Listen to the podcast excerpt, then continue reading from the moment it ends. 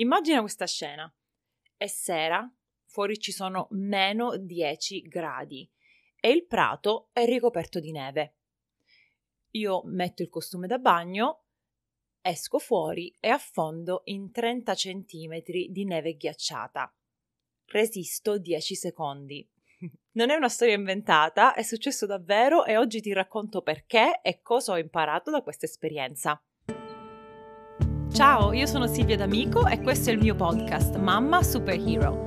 Ho investito gli ultimi anni della mia vita per capire come superare gli ostacoli della maternità e migliorare la relazione con i miei figli.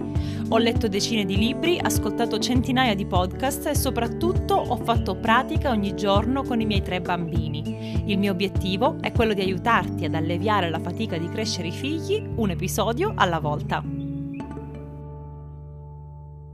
Se mi segui su Instagram avrai sicuramente visto il video in cui io e mia cognata, perché queste pazzie non le faccio mai da sola, eh, ci siamo messe il costume da bagno in pieno inverno, siamo uscite in giardino una sera e ci siamo coricate sulla neve. In realtà era una cosa che volevo fare dall'anno scorso, ma non avevo trovato il coraggio e la persona giusta per farlo. Anzi, devo essere sincera, lei mi aveva già detto di sì, però poi non l'abbiamo più fatto. Invece, eh, in questa fredda sera di febbraio eh, è successo. E alcuni mi hanno detto: Sei pazza, ma come hai fatto? Ma perché? Masochista? Non c'era motivo, che freddo! E io ho riflettuto tanto su questa esperienza e sono riuscita a trarre delle conclusioni e delle riflessioni che secondo me mh, mm, vale la pena di condividere in un podcast. E allora eccomi qua. Fare questa cosa sicuramente è stata una cosa nuova, non l'avevo mai fatto. E mm, mi sono messa a pensare che quando chiediamo ai nostri figli di fare delle nuove esperienze e li incoraggiamo, li invogliamo, eh, li mm, in un certo senso anche umiliamo perché non hanno il coraggio di fare qualcosa, è perché ci siamo dimenticati come ci si sente a fare qualcosa per la prima volta, a fare qualcosa di scomodo, a fare qualcosa che va al di là della nostra zona di comfort. E spesso da adulti noi pensiamo, almeno io, può essere che questo è un pensiero mio che molti adulti non condividono, ma io penso, ma mi diverto.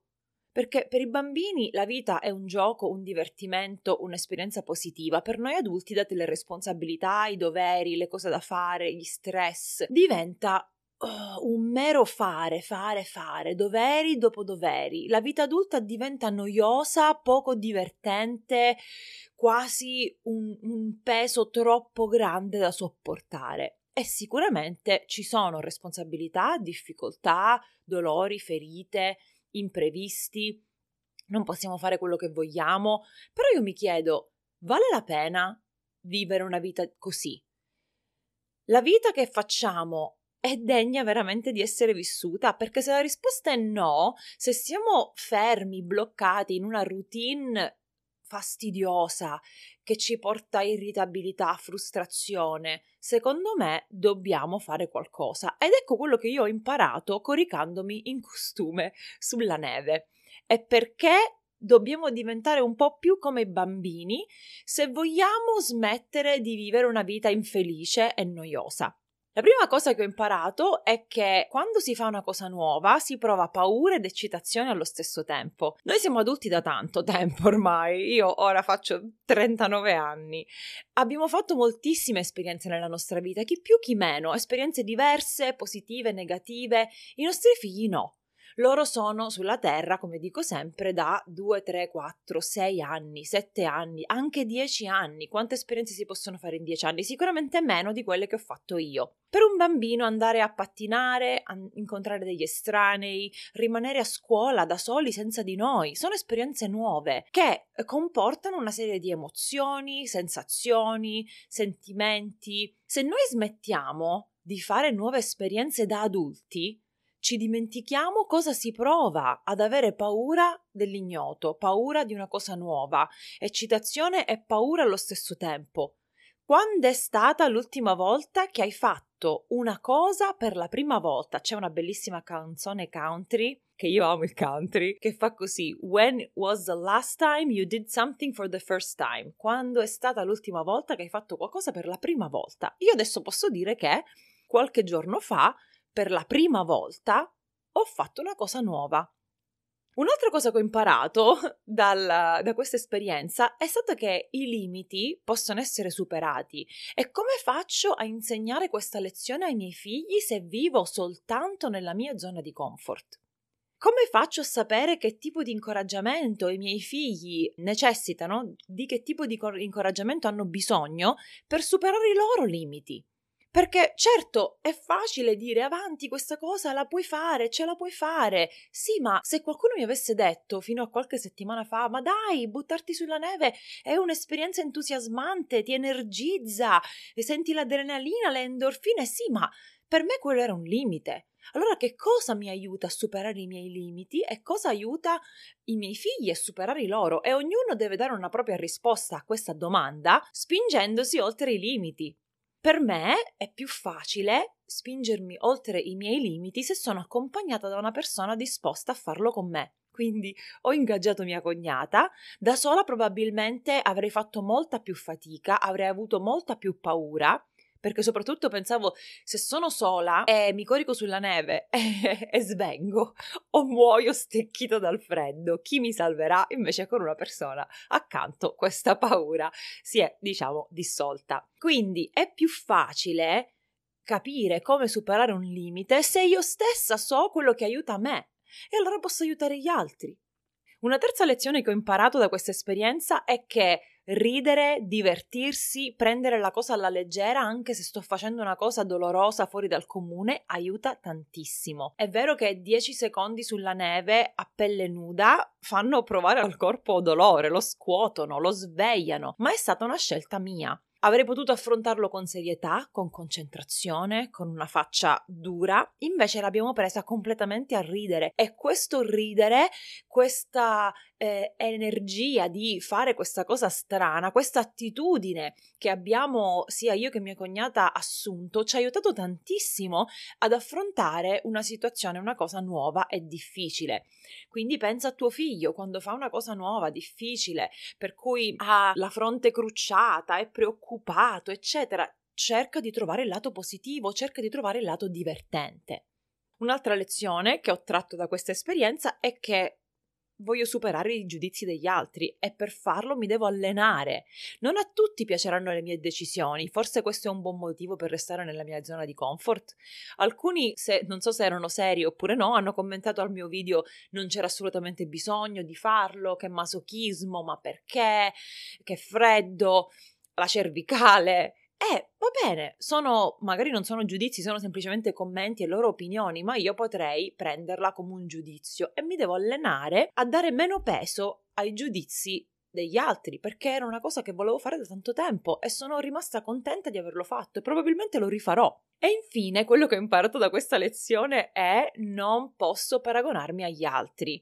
Io ero partita che volevo stare sulla neve 30 secondi, ma la mia esperienza personale è stata diversa. Mi sono coricata sulla neve con queste grandi aspettative, ho resistito soltanto 10. Poi è arrivato mio suocero, eh, dopo che io e Susanna, mia cognata, ci siamo distese sulla neve, siamo entrati nella, nel hot tub, nella jacuzzi calda, quindi siamo rimasti lì a chiacchierare. È arrivato mio suocero, perché eravamo a casa sua, e, e, lo abbiamo in un certo senso sfidato. Lui ci ha detto: Ma come avete resistito solo 10 secondi? È arrivato lui, si è messo in costume, si è tuffato sulla neve. Certo, lui ha qualche strato di grasso in più di me, ed è eh, rimasto per 60 secondi.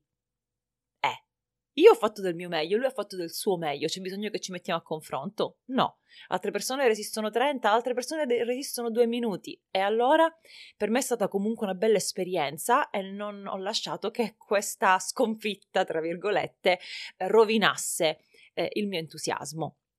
Ora io ti lancio una sfida.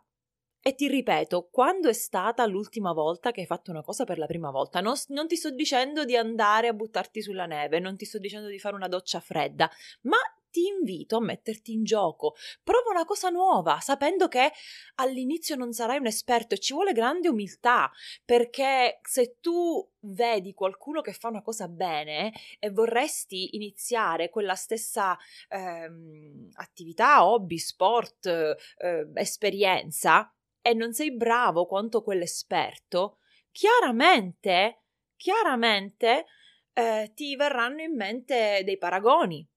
ma all'inizio non sei un esperto in nulla, quindi vai a ballare la salsa, vai a imparare a, a, strimpellare la chitarra, fai qualcosa che ti rende felice, che ti fa sentire vivo, anche se sei una schiappa, anche se sei stonato, anche se sei scarso.